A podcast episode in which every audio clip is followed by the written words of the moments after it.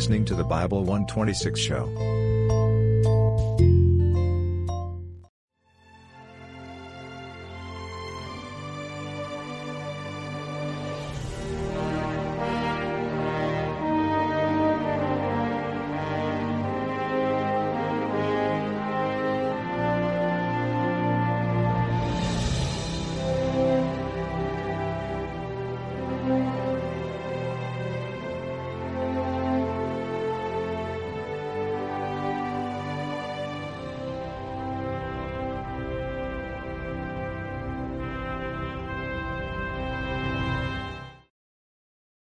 We are in session 14, uh, which will focus on Leviticus chapter 25, and you can call the title of it Israel in the Land. In this book on holiness, we're now going to focus on Israel in regards to real estate and its economy. Previously, we had focused a couple of sessions ago on the calendar, chapter 23. And now we find that the land itself is uniquely linked to the calendar. And uh, the word land is used 39 times in this and the next chapter. Uh, there are 39 books in the Old Testament. I don't know what you do with that piece of information, but they, if Israel was to possess and enjoy the land that's been promised them, they had to recognize certain fundamentals. First, that God owned the land. We'll, we'll find that emphasized in verse 2, 23, and 38. It does not belong to the UN. It does not belong to the PLO. It doesn't even belong to Israel. God has chosen, the creator of the universe has chosen to put his name on this piece of property. You can say, gee, the earth is the Lord's and the fullness thereof. In a broad sense, that's certainly true. But in, in addition, God has chosen to put his name on this particular piece of real estate. Uh, those that like to indulge in conjectures, when you study the area of the Garden of Eden in the book of Genesis, we pretty much have reason to suspect that it is where the, you know, the cradle of uh, civilization, the Tigris Euphrates River, right there in Mesopotamia. But remember, the Garden of Eden was east of Eden. So that means whatever Eden was, was west of the garden. Well, what's west of Mesopotamia? Israel. No big deal here. I wouldn't make doctrine out of it. In, in my uh, uh, suspicions, I suspect there's a relationship between the Eden of before Genesis 3 and uh, the place that Israel presently occupies on the planet Earth. But in any case, be that as it may, God has chosen to put his name on this piece of property, and Israel is a tenant. God's name is on it, but he has given it to Israel under conditions of obedience. When they're obedient, they enjoy it. When they're not obedient, they don't enjoy it by various issues, either being in, in um, submission to some pagan group or in, uh, ultimately, in the diaspora, cast out of the land for time. And, but always, even in those heavy passages that indict Israel for its disbelief or its failure to obey, there's always the glimmer of promise that they will ultimately be restored. I want to keep that in mind. But the main point is, is uh, as we watch the news every day, um, with the UN this and the US that and the PLO that, anytime we're talking about the Middle East, we're poking our finger in the eye of God. It's His land, not ours, not even theirs. And so the second point that'll come up uh, in this chapter is that God also owns the people of Israel. He purchased them when he redeemed them out of the Egyptian bondage. He speaks of that all the way through here. Uh, and because they all belong to him, he expects them to treat each other as brothers and sisters. We'll see that in verses 25, 35, 38, elsewhere. They're not to take advantage of each other. they can take advantage of Gentiles from time to time. That's okay. We'll see. but not to each other, especially in regards to um, personal debts and property issues. The other thing that'll come up is that God gives the increase. We're going to see He forces them from time to time to be totally dependent on His increase. The sabbatical year, the Jubilee year, we'll look into that. We'll discover that he deliberately puts them in a position of total dependence on him, where they can't even plow or seed. They can live off the land in raw, but not by cultivating. They were expected to toil in the fields. But of course, God provides the sunshine, the rain, and brings the harvest. And so they were taught to trust in His Word, obey His commandments, and trust in His promises. Boy, we need to learn those same things. And by the way, had they obeyed His principles, Their economic system would have functioned smoothly. The land would have provided all that they needed. And everyone would have been cared for adequately. But they didn't obey the Lord. And so the rich got richer, the poor got poorer, and the land was ruined. Well, let's just jump into it. In the first uh, few verses, seven verses plus a few later, we'll be dealing with what is called the sabbatical year. Verse 1 And the Lord spake unto Moses in Mount Sinai. There again, notice almost every one, every one of these chapters opens up. This book is general, with a couple of small exceptions, is not a narrative. It's a direct dialogue, or I should say even a monologue, from God to Moses. God is dictating this book to Moses. That's why so many scholars believe it's the most important book in the Bible. It's the only book the, in the Bible that primarily focuses on God's holiness. We're not under the law, yes, but there's much to learn from the law. The Lord spake unto Moses in Mount Sinai, saying, verse 2, Speak unto the children of Israel, and say unto them, When ye come into the land which I give you, then shall the land keep a Sabbath unto the Lord. Boy, that must have been an exciting thing for Moses to hear. He doesn't say if, he says when. Can you picture Moses, all that he'd gone through? They failed to claim their inheritance at Kadesh Barnea. They're wandering in the wilderness. To get that reassurance, when God says to Moses, speaking on the children of Israel, and saying to them, When ye come into the land which I give you, then shall the land keep a Sabbath. Now that's a strange idea. We think of the Sabbath, six days, and the seventh is the Sabbath. That's the Sabbath for man. Six days you work, the seventh you rest was God's pattern. He set that pattern in Eden, not in, not at Mount Sinai. The Sabbath was not given at Mount Sinai. It was reminded, remember the Sabbath day in the Ten Commandments, but it was, it, it had been established long before. Much evidence of that.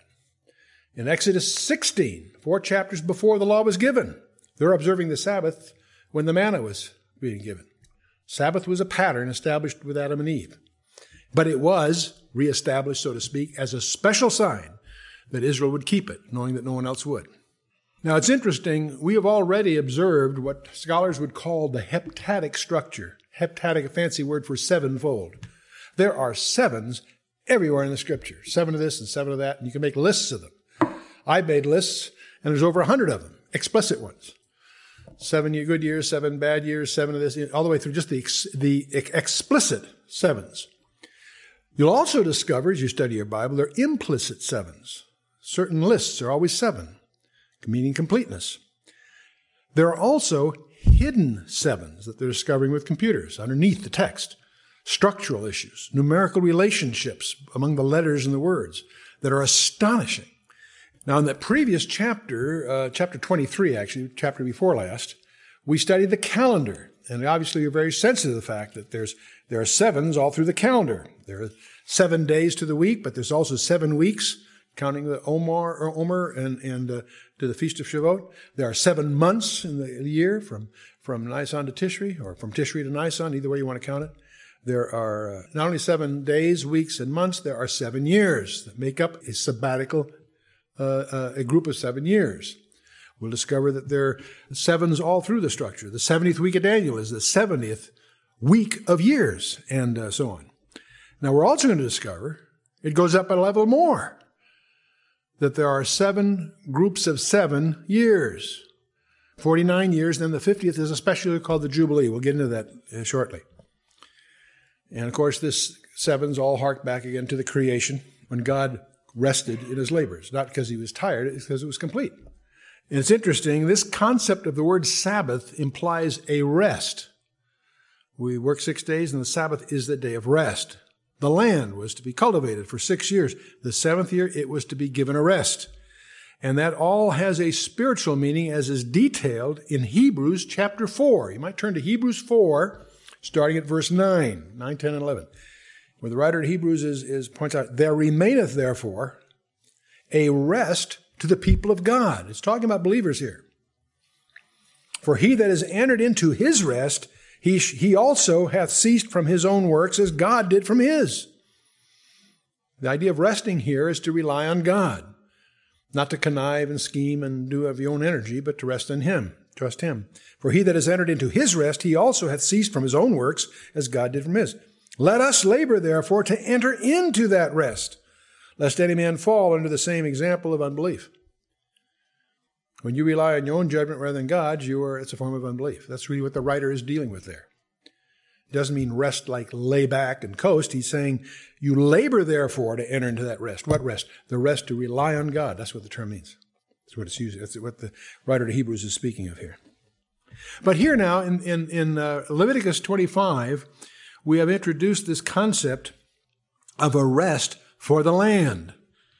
And we smile at this as we read this because most of us have enough agricultural background to know that it is healthy to give the land a rest. You can do that by not cultivating at all, or you can do it by rotating crops. So there's different nutrient requirements. There's other uh, ways that uh, agronomists have dealt with, but uh, clearly this is, is this pretty advanced stuff here. Verse three. God goes on and says, Six years thou shalt sow thy field, and six years thou shalt prune thy vineyard and gather in the fruit thereof. But in the seventh year shall be a Sabbath of rest unto the land, a Sabbath for the Lord. Thou shalt neither sow thy field nor prune thy vineyard. And that which groweth of its own accord of thy harvest thou shalt not reap, neither gather the grapes of thy vine undressed, for it is a year of rest unto the land. And the Sabbath of the land shall be meat for you, and for thee, and for thy servant, and for thy maid, and for thy hired servant, and for thy stranger that sojourneth with thee and for thy cattle, and for the beasts that are in thy field, shall the increase thereof be meat. But even the farm animals rested. You see, the routine tasks to keep buildings from falling down or whatever uh, were addressed, but the normal activities of an agricultural economy, plowing, sowing, and uh, harvesting, were prohibited. Now, Deuteronomy, we're reading Leviticus, but if you go into Deuteronomy, you'll find that uh, in Deuteronomy 15, you might follow me. Turn to Deuteronomy 15. We'll take the first dozen verses or so. Deuteronomy 15, because it deals with this, some of these same issues. Deuteronomy 15, verse 1 At the end of every seven years, thou shalt make a release. And this is the manner of the release. Every creditor that lendeth ought unto his neighbor shall release it. He shall not exact it of his neighbor or of his brother, because it is called the Lord's release. Of a, of a foreigner thou mayest exact it again, but that which is thine with thy brother, thine hand shall release. Save when there shall be no poor among you, for the Lord shall greatly bless thee in the land which the Lord thy God giveth thee for an inheritance to possess it. Only if thou carefully hearken unto the voice of the Lord thy God, to, do, to observe to do all these commandments which I command you this day. For the Lord thy God blesseth thee, as he promised thee, and thou shalt lend unto many nations, but thou shalt not borrow and thou shalt reign over many nations, but they shall not reign over thee. If there be among you a poor man of one of thy brethren within any of thy gates in thy land in the land which the Lord thy God giveth thee, thou shalt not harden thine heart, nor shut thine hand from thy poor brother. But thou shalt open thine hand wide unto him, and thou shalt surely lend him sufficient for his need in that which he wanteth. Beware that there be not a thought in thy wicked heart, saying, the seventh year, the year of release is at hand, and thine eye be evil against thy poor brother, and thou givest him naught. And he cry unto the Lord against thee, and it be sin unto thee. Thou shalt surely give him, and thine heart shall not be grieved when thou givest unto him, because that for this thing the Lord thy God shall bless thee in all thy works and in all that thou puttest thine hand unto. For the poor shall never cease out of the land. Therefore I command thee, saying, Thou shalt open thine hand wide unto thy brother, to thy poor, to thy needy in the land. If thy brother, a Hebrew man or an Hebrew woman, be sold unto thee, and serve thee six years, then in the seventh year thou shalt let him go free from thee. And when thou sendest him out free from thee, thou shalt not let him go away empty. Thou shalt furnish him liberally out of thy flock, out of thy floor, and out of thy winepress. Of that wherewith the Lord thy God hath blessed thee, thou shalt give unto him. And thou shalt remember that thou wast a bondman in the land of Egypt. And the Lord thy God redeemed thee. Therefore I command thee this thing this day. And so on. It goes on. I might mention the verses that follow also go on one step further and establish the procedure for voluntarily electing to stay with the house. If you were a, a Jewish uh, indentured servant. In other words, you, because you were broke, whatever, bankrupt, uh, you sold yourself into indentured servitude. You could serve no more than six years, because the sabbatical year you went free. But there were some that after being with the house, serving the house for, say, six years, Sabbath year came, they were free to go. They chose not to. They loved what they were doing, had a good job, steady provisions, a master they could relate to. They could on that day elect on their choice to commit the rest of their life to that house. Not for another six years, for the rest of their life. And that was called a doulos, a bond slave. And if they chose to do that, uh, and many did, they would uh, ceremonialize that commitment by taking that slave to the doorpost, and they would take a, a like a shoemaker's awl, an awl, like an ice pick, and pierce the ear to the doorpost, implying that he is then tied to that house for the rest of his life. And what he would typically do is he'd wear a special earring, and to him, within the culture of the slave, it was a badge of honor. The others might be there serving because they had to. He was there because he chose to. And he was called a doulos. And it's interesting when you read the scripture, Paul and John and so on, they speak of themselves as bond slaves of Jesus Christ. Not just slaves of Jesus Christ. You can't pick that up in just the translation unless you understand the background. The word in the Greek is the doulos, meaning the bond slave, if it's properly translated. What that means, what Paul is saying, he's, he's making himself equivalent to having sold himself out 100% forever to his Lord. Okay? Now, because they pierced it with an awl, that has special meaning for us here in Coeur d'Alene, because Coeur d'Alene in French is heart of the awl. It was given to the, by the French Canadian trappers to the local Indians because they felt they were sharp traders. So it was a backhanded compliment. They called, the French called them the Coeur d'Alenes, meaning that they had hearts of the awl, meaning they were sharp traders. But for those of us with a biblical background, we know the word awl appears only twice in Scripture, each time with respect to this procedure of the bondslave. So for us, we can view that title of this place, Coeur d'Alene, being the heart of the awl, the heart of the bondslaves. And I hope that is our heart here. So, well, anyway, we move on. Um, one of the purposes of the sabbatical year of six years, you can use the land, the 70th rest, is to deliver Israel from covetousness.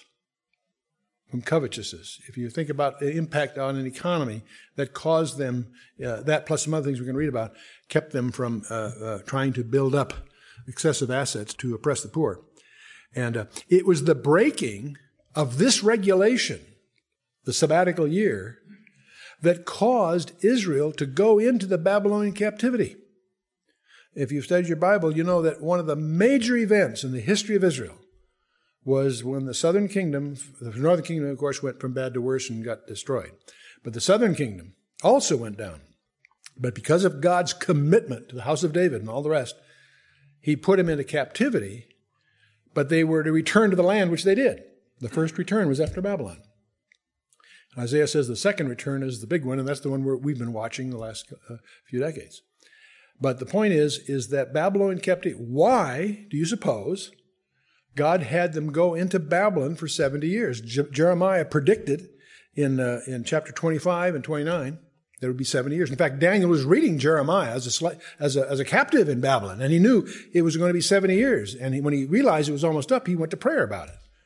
Just like we should. Is the Lord coming soon? Are you praying, Thy kingdom come? That's what it's asking mm-hmm. for. Well, that's what Daniel did. He didn't say, "Oh boy, it's almost over." He went to prayer, pray that it would be over, because he knew that's what God, that was God's will. Well, the point is, why seventy years? It was seventy years, by the way, to the day. Scholars are astonished to discover it's to the day. Why seventy years? Well, it's interesting. Uh, in Second Chronicles, chapter thirty-six, verse twenty-one. It says, to fulfill the word of the Lord by the mouth of Jeremiah until the land had enjoyed her Sabbaths. For as long as she lay desolate, she kept Sabbath to fulfill threescore and ten years. Let me paraphrase that. God is saying to Israel, see, for 490 years, they did not keep the sabbatical years. God says, You owe me 70. So they, he put them in captivity. Out, he exiled them from the land for 70 years. They didn't keep the 70 years rest. They got the land got its 70 years rest by taking Israel and shipping them to Babylon 200 miles away for 70 years to the day. When you discover these things are to the day, and that takes some homework, but when you do that, you know, it starts to impress upon you that God means what he says and says what he means. I don't, I don't think the word approximate is in God's vocabulary. I think when he says it, it, it turns out to be precise. We found that in not, not in all of them, but in places where we've looked carefully, we find that it's exact. So it's very interesting. During the siege of Nebuchadnezzar, by the way, Zedekiah proclaimed a release for all the slaves, but then he reneged on it. That's in Jeremiah 34. It's incidental. But now, you say, gee, well, what's going on today? You know, it may surprise you that while they didn't keep it in the old days, they do today. That should shock you. Um, they do observe the sabbatical year, sort of. And I didn't bring it, but I have a newspaper clipping from many, many years ago they, um, in Israel, have a problem because the Orthodox want to keep the Torah, and yet how do you keep this country into fruits and vegetables? They're the number one supplier of fruits and vegetables to Europe. This little country, a third the size of San Bernardino County, is the number one exporter to Europe of fruits and so forth. How do they do that if every seventh year they got to leave the ground fallow? Well, I'll tell you what they do. Many of them do. They sell their land that year, before the Sabbath year starts, to an Arab under a contract which gives them the right to buy it back at the end of the year and leaves the guy a small profit for participating in this dodge. And they, they actually do that. It's very controversial because, on the one hand, they're keeping the law, technically, and yet on the other hand, it obviously violates the substance of what God had in mind. But you'll find if you if you check the current events in Israel that uh, that's an issue that they argue about each year, but some do, and and whether it's you know there's there's all kinds of debates about it. There is a basic principle we need to remember as we play these games, and that is that whatever we rob from God, uh, we'll never keep and enjoy for ourselves. And let me give you the authority on that. That's Malachi. It needs to be in your memory verses if you have them. Malachi 3, verses 8 through 10. Malachi in chapter 3, verse 8 to 10, it says, Will a man rob God? Good question, huh?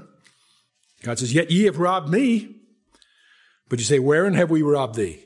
He says, In the tithes and offerings. Ye are cursed with a curse, and ye have robbed me, even this whole nation. And that was one of Malachi's burdens.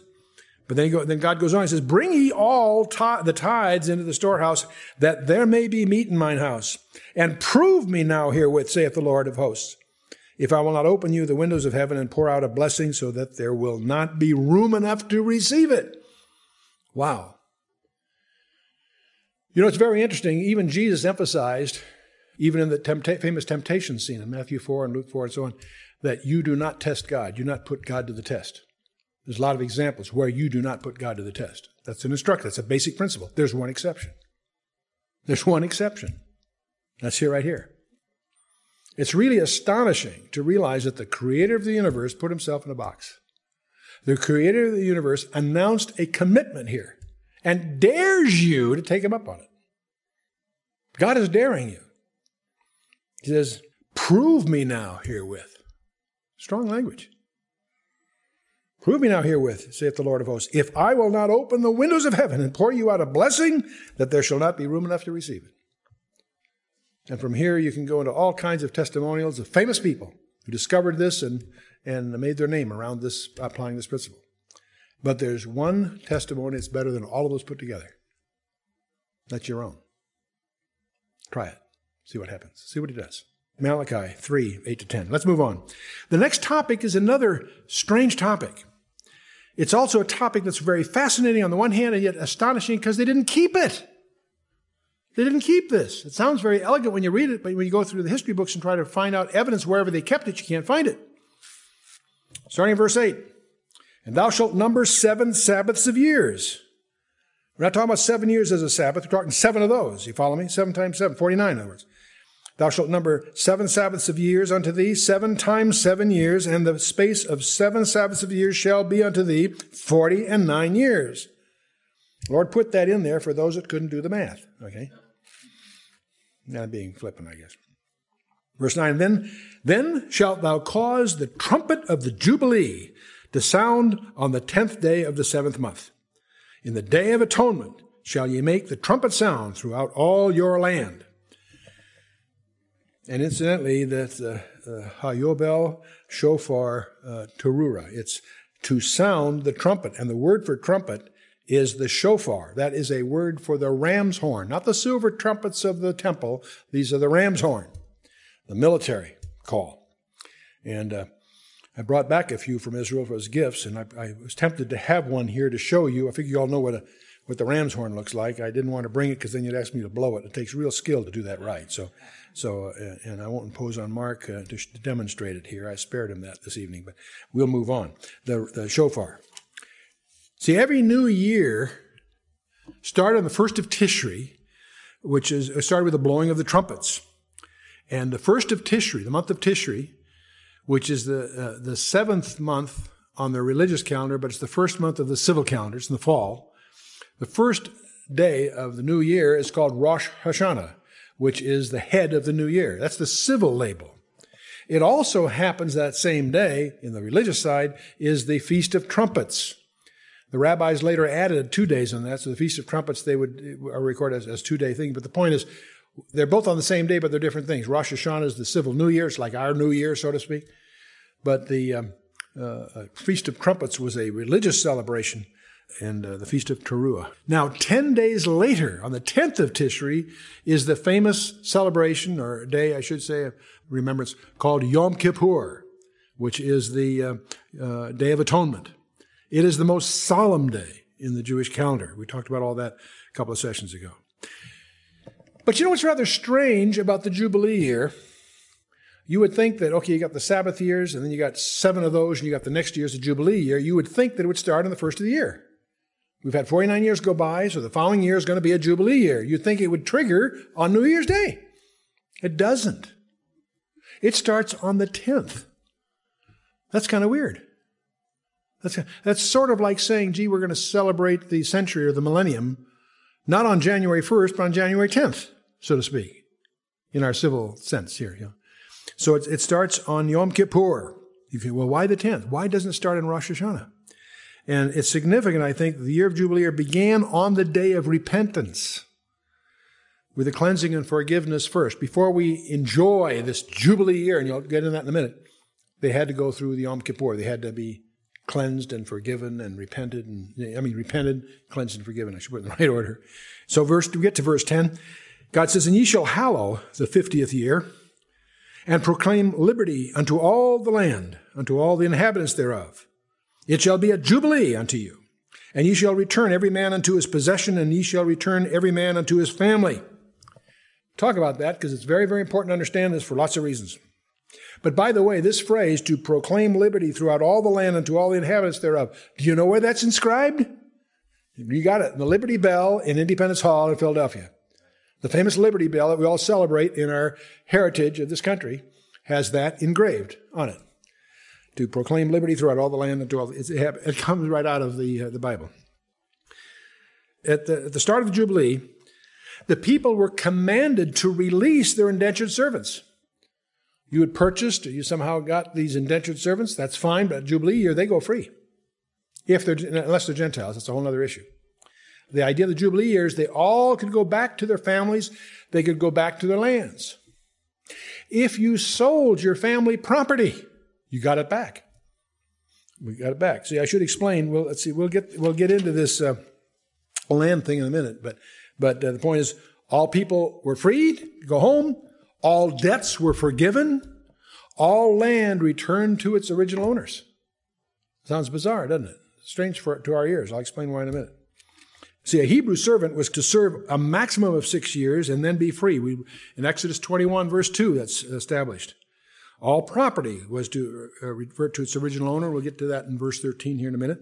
Verse 11. The Jubilee shall that 50th year be to you. Ye shall not sow, neither reap, that which groweth itself in it, nor gather the grapes of it of thy vine undressed. So see, just as the, now what's interesting here, this is the Jubilee year. The seventh year was a sabbatical year, and that was true. The, the not being able to, you know, the, the land had to lay fallow was the seventh year. If that seventh year was the 49th, then the next year was a Jubilee year. So now we have two years that the land had to lay fallow. And by the time you get to the third year, you've got to plant and you got to wait for most that year to go by before you can reap. So you're without cultivated food for almost three years. Strange stuff. Why is God doing that? To teach them that trust Him. He would take care of them. And uh, they had to rely on the Lord and keep, that He would keep His promises. You know, it's interesting. Everybody talks about Allah because of Islam. The Allah of Islam is presented aggressively in the Quran as unknowable, capricious. He can do anything He wants. That's the opposite of the God of the Old Testament. The God of the Old Testament delights in being known.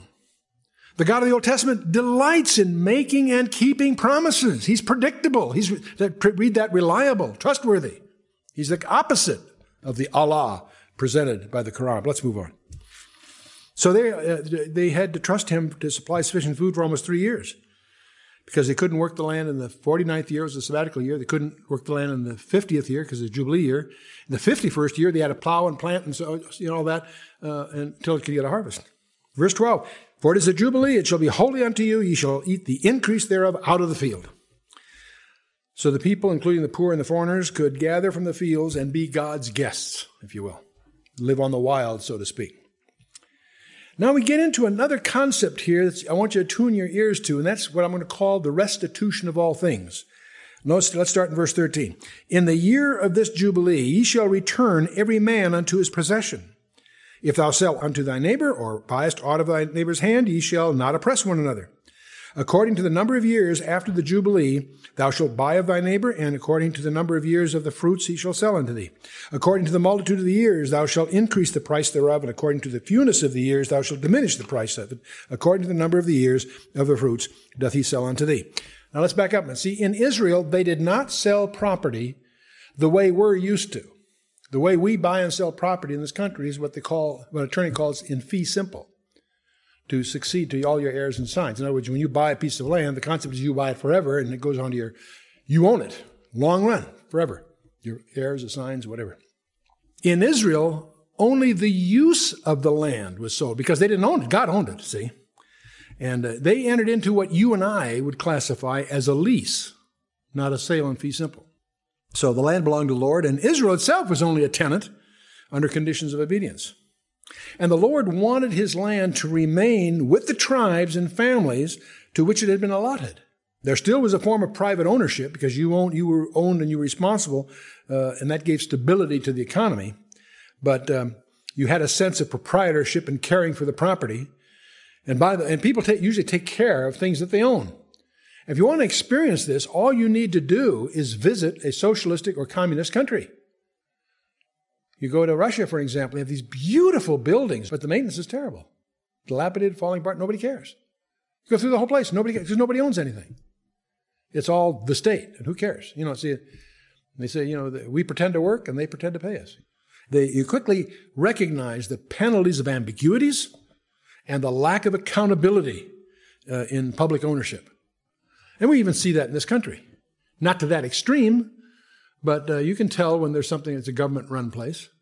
It varies a lot by the kind of administration, and yet uh, it isn't the same as a corporation where the employees have, have built it of their sweat labor and care about it and so forth. Where people care because they own it, they own a piece of it. So, anyway, these laws in Israel made it uh, impossible for wealthy real estate speculators to accumulate vast holdings and distort the economy. And even the poorest Israelite family received its land back and by working the land, they could provide for their needs and perhaps even the needs of some others.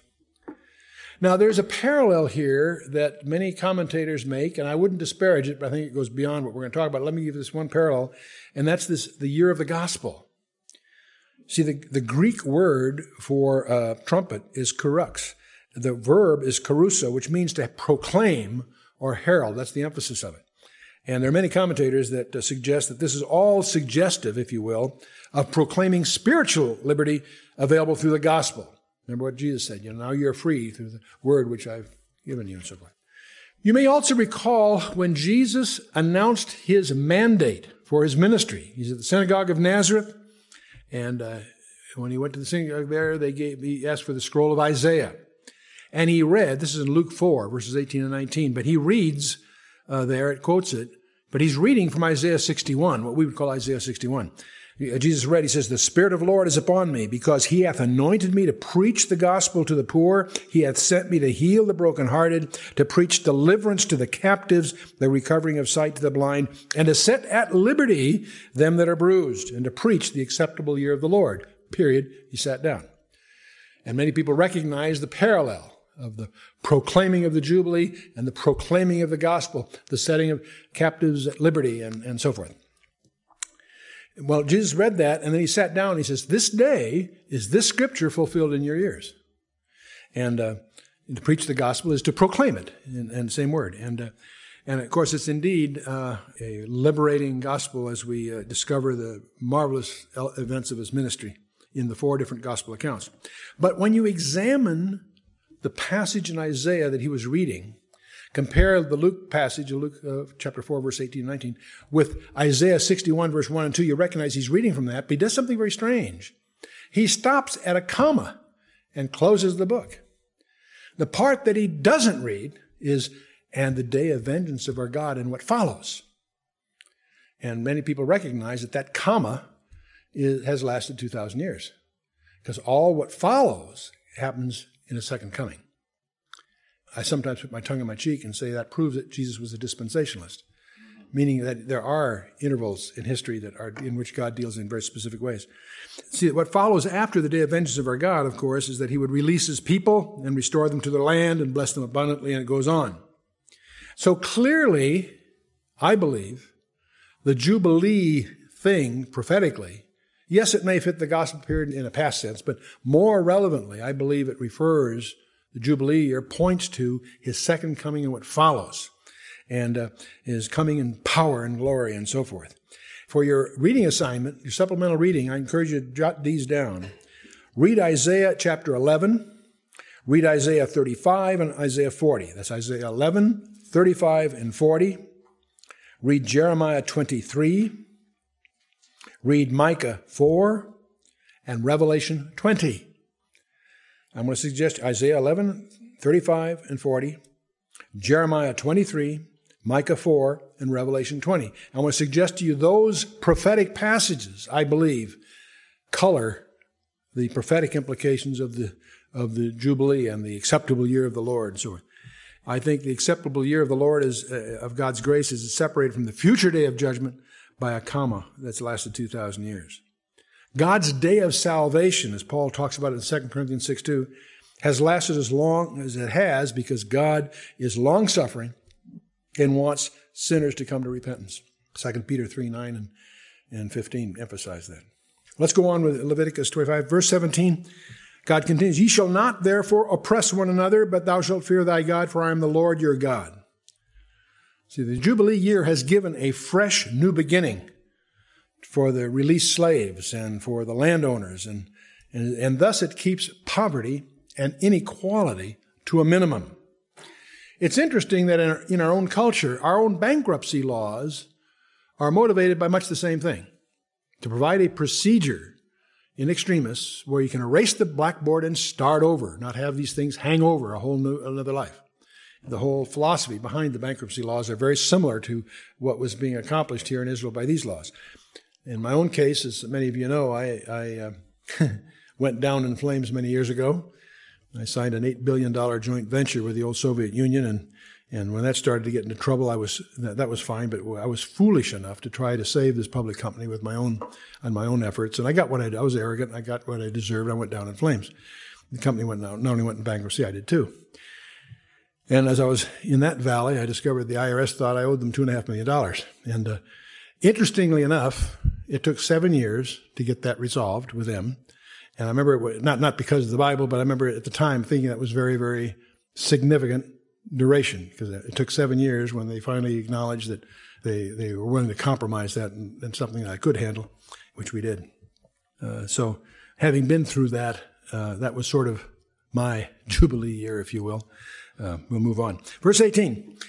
Wherefore ye do my statutes and keep my judgments and do them, and ye shall dwell in the land in safety. Now, it's interesting that every sabbatical year at the Feast of Tabernacles, and it was every seven years, you get to the, the Rosh Hashanah and then Yom Kippur, and then five days later you get the Feast of Tabernacles. At the Feast of Tabernacles, the book of Deuteronomy was to be read publicly to all the people, the entire nation had the book of Deuteronomy read to them by the priests. And that's ordained in Deuteronomy 31, verses 9 through 13. That way, the nation would really learn what it means when we say, Give us this day our daily bread. To recognize that not only God's provision materially, but also to recognize God's provision spiritually. And God promised them to protect them and to provide for them if they would but trust and obey Him. And that's what we're going to get uh, dealing with here.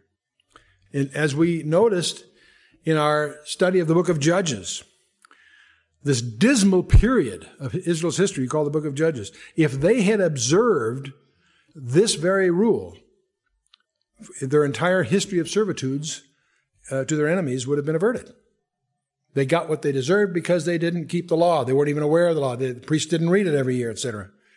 And if they followed the specific instructions of Deuteronomy 7 and wiped out their enemies, they wouldn't have the, the problems uh, they subsequently endured. In fact, it's interesting that the headquarters of their enemies was Jericho and uh, Hebron and Gaza and the Golan Heights. And we read all about that in the book of Judges. And where are they today? The enemies of God are in the same pockets that they failed to deal with back there. Uh, Joshua started it, but they didn't complete the job, and that's what the book of Judges is bearing the brunt of. And they're bearing the brunt of that to this very day. And if you want an indication that there's a supernatural aspect to geography and its history, there it is. It's history dependent.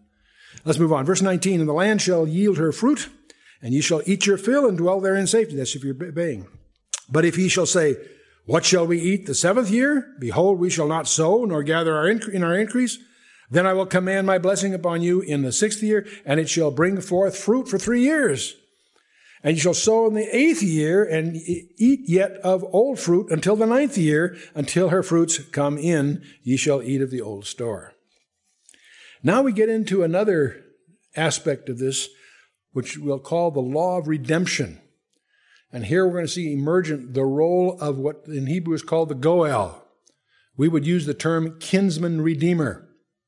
Verse 23. The land shall not be sold forever, for the land is mine, and ye are strangers and sojourners with me.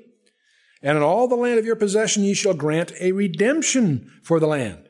If thy brother be waxen poor, and hath sold away some of his possession, and if any of his kin come to redeem it, then shall he redeem that which his brother sold. And if the man have none to redeem it, and he himself be able to redeem it, uh, then let him count the years of the sale thereof and restore the overplus to the man to whom he sold it, that he may return unto his possession. But if he be not able to restore it to him, then that which is sold shall remain in the hand of him that hath brought it until the year of Jubilee. And the Jubilee it shall go out, and he shall return unto his possession. So this is this aspect of redemption. Understand again, we're not talking about fee simple, we're talking about lease. If a guy's in trouble and he sells his family property, he really sells the use of it for some period of time. If in the meantime he somehow prospers, he has the right to go and redeem it. He can pay the guy for the unused years left and get the land back. That's the idea, because God wants it ultimately to stay within the family. Now, if he is destitute and can't do that, but he's got a kinsman that can do it for him, that's okay too. But by the, so this introduces the concept of a kinsman redeemer. And the kinsman redeemer involves four conditions. The person that would be the Goel would have to be, first of all, it has to be a kinsman. Has to be a kinsman. Secondly, he obviously has to be able to redeem. He has to have the resources or whatever to be able to perform. The third thing he has to be is willing. He wasn't obligated to. He was able to, if he was a kinsman and was able and willing, he could perform it if he undertook all the obligations of the beneficiary. Now, we see that profiled for us in very colorful terms in this little four chapter book called the Book of Ruth. Because in the book of Ruth, as you all may, may know, uh, Naomi was a Bethlehemite, and she and her husband went to, and their two sons went to Moab, where it was things were better. And while they were sojourning in Moab over a decade, uh, the husband died, and the two sons died. In the meantime, they had two two wives, two Moabite women. But they insist to go back with Naomi. Meanwhile, Naomi finds out things by now are better in Bethlehem, so she's going to go back home to her own people. Ten is ten years later, and the two daughters, daughter-in-laws, Want to stay with Naomi. That tells you a lot about Naomi. She was quite a gal. She talks him out of it. Get serious, girls. There are no more, no more sons in my womb. I'm, if there were, you're not going to wait around for them. I mean, you know, she, she argues in a very Jewish way. And uh, finally, the one does yield and stays with her own people, but Ruth insists upon staying with Naomi. Where you go, I will go. Where your people will be my people, your God will be my God. That famous, famous commitment. And they go back to Bethlehem. While in Bethlehem, Ruth is entitled under the laws uh, of, of the Torah to glean after the reapers. If you owned land, you could only go through once and only once. And what was left, what you missed, what you couldn't get, or what happened to fall, belonged to the destitute, the widows and orphans, what have you. And Ruth was in that category for her mother in law, so she was gathering. Boaz, this wealthy landowner, catches her eye. He puts her under his protection, and uh, he even tells him to drop handfuls on purpose. So he, he's something going on here. Okay.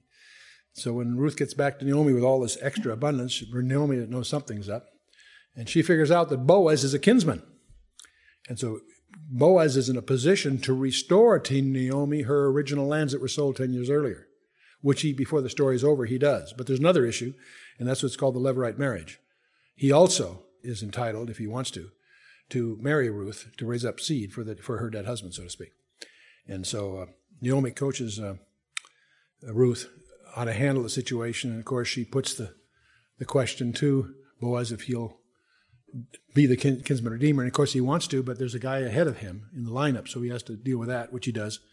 Uh, the, the, climax of the book, of course, is the big, great love story where Boaz redeems the land for Naomi and takes a Gentile bride. And of course, you begin to realize quite a way the modeling here. Boaz is in the role of a kinsman redeemer. Who's our kinsman redeemer? Jesus Christ. Through his act of redemption, Israel, Naomi, returned to the land, and he takes a Gentile bride. It's an incredible study. If you haven't gone through the book of Ruth, it's an important book of prophecy. If for no other reason, you will not understand what's going on in Revelation 5 unless you understand the book of Ruth. Now, we're talking, now understand what the kinsman redeemer had to do. He had to be a kinsman. That's why Jesus had to be a kinsman of Adam. Adam blew it. It's his kinsman, the second Adam, the last Adam, as Paul calls him, that is uh, the kinsman redeemer. He has to be able to redeem, and indeed he was, because he was perfect. He had no debts of his own. He could take all of our debts. He had to be willing. It was his love that put him on that cross and kept him there for us, for on our behalf. He also had to assume all our obligations. The previous guy that in Boaz thing, uh, the, the other guy that he was willing to buy the property, but he couldn't marry Ruth, so he, he, he blew it. He couldn't. He can't do part. You have to do one. You're either going to do it all or none. And that's, of course, Jesus did all, all of it for, on our behalf. There is a very strange event that occurs in Jeremiah. Jeremiah is a prophet. He knows that the Babylonian captivity is coming. And God tells him to go and buy a certain piece of ground, which he does, because God told him he does it.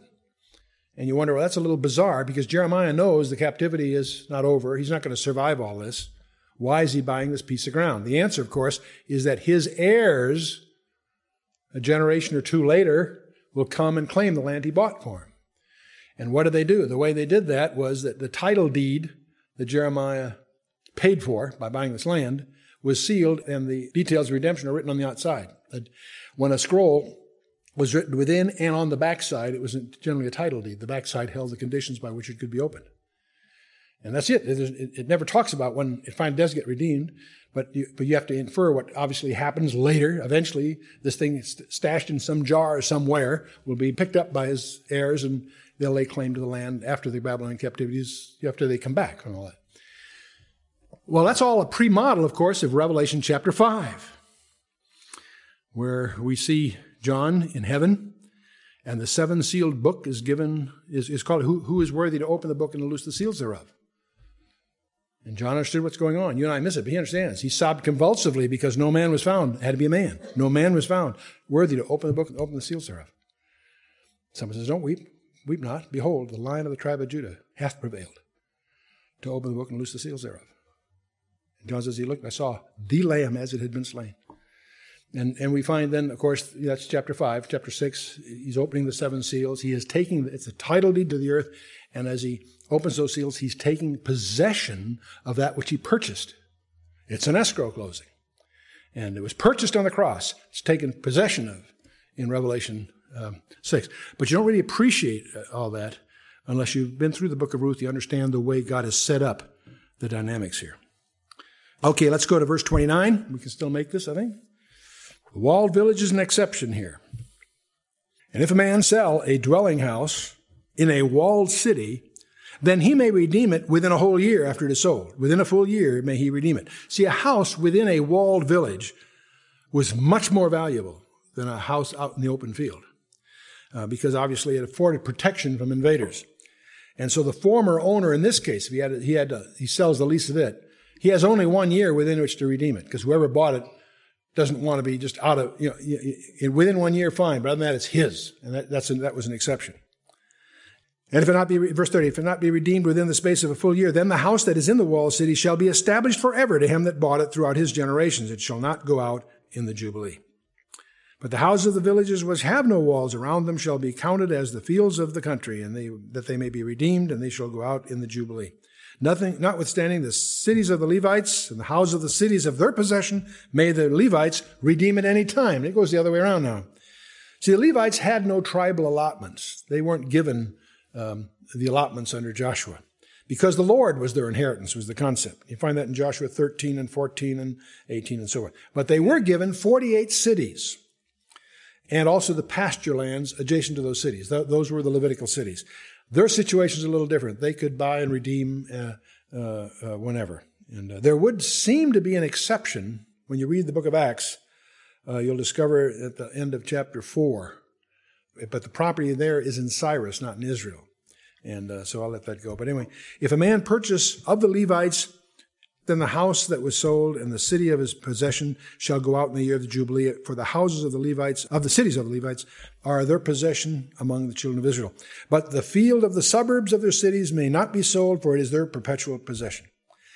Well, now we're going to shift a little bit to the bankrupt brother, verse 35.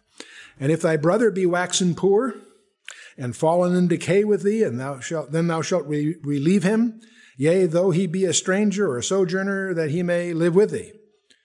Take thou no usury of him, or increase, but fear thy God, that thy brother may live with thee. Interest free loans are in view here. Uh, the NIV says excessive interest, but and, and, probably from Nehemiah 5, where that's implied perhaps.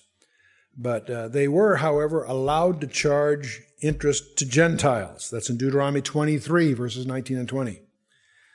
But uh, here we have the idea is within the family, within the from brother to brother, they were supposed to lend interest free. And some scholars feel they did had a modest interest. The idea was not excessive interest. Today we use the word usury to mean excessive interest. Be that as it may, there's lots of debate about that among scholars. We'll just move on. Verse 37 Thou shalt not give him thy money upon usury, nor lend him thy victuals for increase. I am the Lord your God, which brought you forth out of the land of Egypt to give you the land of Canaan and to be your God. Or as Matthew 10 would put it, freely every receive, freely give. And the early church was quick to adopt these principles, helping widows and other needy believers. You'll find that in Acts 2 and 4 and 5 and 6 and so on. So there's ample emphasis on that in the book of Acts among the early church. Next, we get into the indentured brother. Verse 39 If thy brother that dwelleth by thee be waxen poor and be sold unto thee, thou shalt not compel him to serve as a bondservant, but as a hired servant and as a sojourner. He shall be with thee, and thou shalt and shall serve thee unto the year of the Jubilee. Never more than six years, uh, in one, on the one hand, uh, because of Exodus 21 2. He went free on the Sabbath year, right? Verse 41 And then shall he depart from thee, both he and his children with him, and shall return unto his own family, unto the possession of his father shall he return. For they are my servants, which I brought forth out of the land of Egypt. They shall not be sold as bondmen. Thou shalt not rule over him with rigor, but thou shalt fear thy God. Both thy bondmen and thy bondmaids, which thou shalt have, shall be of the heathen that are round about you. Of them shall ye buy bondmen and bondmaids. Moreover, the children of the strangers that do sojourn among you, of them shall ye buy, and of their families that are with you, which they begot in your land, they shall be your possession. And ye shall take them as an inheritance for your children after you, to inherit them for a possession. They shall be your bondmen forever. But over your brethren, the children of Israel, ye shall not rule one over another with rigor. So the Jews were allowed to own uh, slaves from Gentile nations around them, or aliens living in the land. But a Jew could never enslave another Jew. Slaves were considered the property of their owner and could be part of a family inheritance. Gentile slaves had no uh, uh, hope of ever being set free unless they could secure the purchase price or the master chose to let them. Now it's interesting, during the Civil War era in our country, own country here, uh, Americans used to use passages like these to prove that it was biblical and right for people to own and sell slaves. But it must be noted that God's laws did not establish slavery. They regulated it, made it a little more humane. And it was in God's principles in the New Testament that ultimately, from the grassroots up, caused much of that to obviously disappear. Now, had the Jews treated one another as the law required, they would have been a testimony to the Gentile nations. But instead, Israel failed to obey and eventually became slaves themselves. And that's what the book of Judges is all about. During the Roman Empire, by the way, during the New Testament period, they estimate there were about 60 million slaves. The message of Jesus and Paul were to individuals, and it was ultimately through that influence that the institution of slavery would eventually be abolished. Now we have the case where the Jew is enslaved by a Gentile. Verse 47 If a sojourner or stranger wax rich by thee, and thy brother that dwelleth by him wax poor, and sell himself unto the stranger or sojourner by thee, or to the stock of a stranger's family. After that he is sold, he may be redeemed again. One of his brethren may redeem him. Either his uncle or his uncle's son may redeem him, or any that is nigh of kin unto him of his family may redeem him, or if he be able, he may redeem himself. And he shall reckon with him that bought him from the year that he was sold unto him unto the year of Jubilee, and the price of his sale shall be according to the number of years, according to the time of the hired servant uh, shall it be with him. It's interesting that the a Gentile resident stranger in the land of Israel still had to obey the law of Moses, even though he wasn't a member of the covenant community. And the Gentile was required to treat him as a hired servant and not treat him harshly. If not uh, redeemed, he and his family would be released at the Jubilee year. It was uh, unfortunate that Israel did not obey the laws in this chapter because their selfishness and greed, of course, brought ruin to the land and their entire economic system. The prophets rebuked the rich for exploiting the poor and stealing their lands and their houses, even their children. That's in Isaiah 3 and all of Isaiah 5, Isaiah 10, Amos 2, 5, so on. A very repetitive theme in most of the prophets. So, what do we learn from this? One thing, God is concerned on how we use the resources He's given us. And He's concerned about how we treat one another in the marketplace as well as other places. And he eventually judges those that exploit others and uh, treat them in ways that are less than humane. And that's what Amos 1 and, chapters 1 and 2 uh, deal with aggressively. Well, uh, we've sort of gone through the chapter. Let's touch on a few other things uh, that are kind of, I think, uh, uh, unusually provocative. And I'll call this area the eschatological conjectures here, especially about the Jubilee year. The Jubilee year was a year that all the debts were forgiven all the slaves went free, and the land returned to its proper owners. It was a time of the restitution of all things. Peter, in his second sermon in Acts, we all, when we read the book of Acts, we're all familiar with his first sermon, the day of Pentecost, when he talks, "You are not, we are not drunk as he supposed." So we all remember that sermon. His second sermon. In fact, by the way, just uh, speaking of Peter's sermons, if you remember as you read the Gospels, Peter had a unique gift of foot and mouth disease. I mean, he always said the wrong thing at the wrong time. I mean, he was, you know, we, we smile at his repeated bungling in general through the Gospels. This is, this is this unlettered, impulsive fisherman. Notice what happens after Acts, from Acts 2 and on. This same guy, look at his sermons, his first sermon in Acts 2. Read how it's structured, how eloquent, how well organized, how focused it is. Read Acts 3. His sermon in Acts 3, his second sermon in Acts 3. It's eloquent. We're so used to Paul, we take Peter for granted. No, it, this is this unlettered fisherman assisted by the Holy Spirit. If you want to see evidence of what happens with the Holy Spirit infilling, compare Peter before Acts 2 and compare Peter after Acts 2, and it's like a laboratory experiment. It's interesting. But anyway, in his second sermon in Acts chapter 3, Peter speaks of the ultimate time of refreshing, and he speaks of the time of restitution of all things, but he's talking about the second coming of Christ. In Acts chapter 3, starting at verse 19, Peter says, Repent ye therefore and be converted, that your sins may be blotted out, when the times of refreshing shall come from the presence of the Lord. And he shall send Jesus Christ, which before was preached unto you, whom the heaven must receive until the times of restitution of all things which God hath spoken by the mouth of his holy prophets since the world began. This is Peter. But he's using this expression, the time of restitution of all things, with the second coming. And many prophecy scholars have sensed that the Jubilee year is somehow eschatological. Everything else in God's calendar, all the feasts we went through in, in, chapter 23, they all have historical roots, yes, but they also have prophetic implications. Every one of them. And I think the Jubilee year is no different. That somehow, I think it speaks of the millennium, second coming, and all of that. When all debts are forgiven, all the slaves are free and the land returns to its rightful owner, back to Israel, so to speak. There will come a day, the scripture tells us, that the curse upon the ground, we're talking about the land here, the curse on the ground will be itself lifted from the creation. Romans 8, verse 20, 21, 22 deals with that. Isaiah 35 deals with that. The ultimate, ultimate restitution of all things. Now, there's many that recognize this kind of thing, and there's so many try to predict, gee, when is the Jubilee year coming, because every one of these other feasts are, that are prophetic get fulfilled on the day they're observed. Our Passover was given, you know, was, was crucified on 14th of Nisan. The Feast of First Fruits was three days later, that Sunday morning, and so on. Feast of Pentecost was on the Feast of Pentecost. Well, when's the Jubilee year? And you'll find all kinds of people with pamphlets and charts and, and so forth. And uh, they try to predict when the Jubilee is supposed to happen. The problem is there are so many rabbinical debates about all the details. The answer is nobody knows. A lot of people think they know.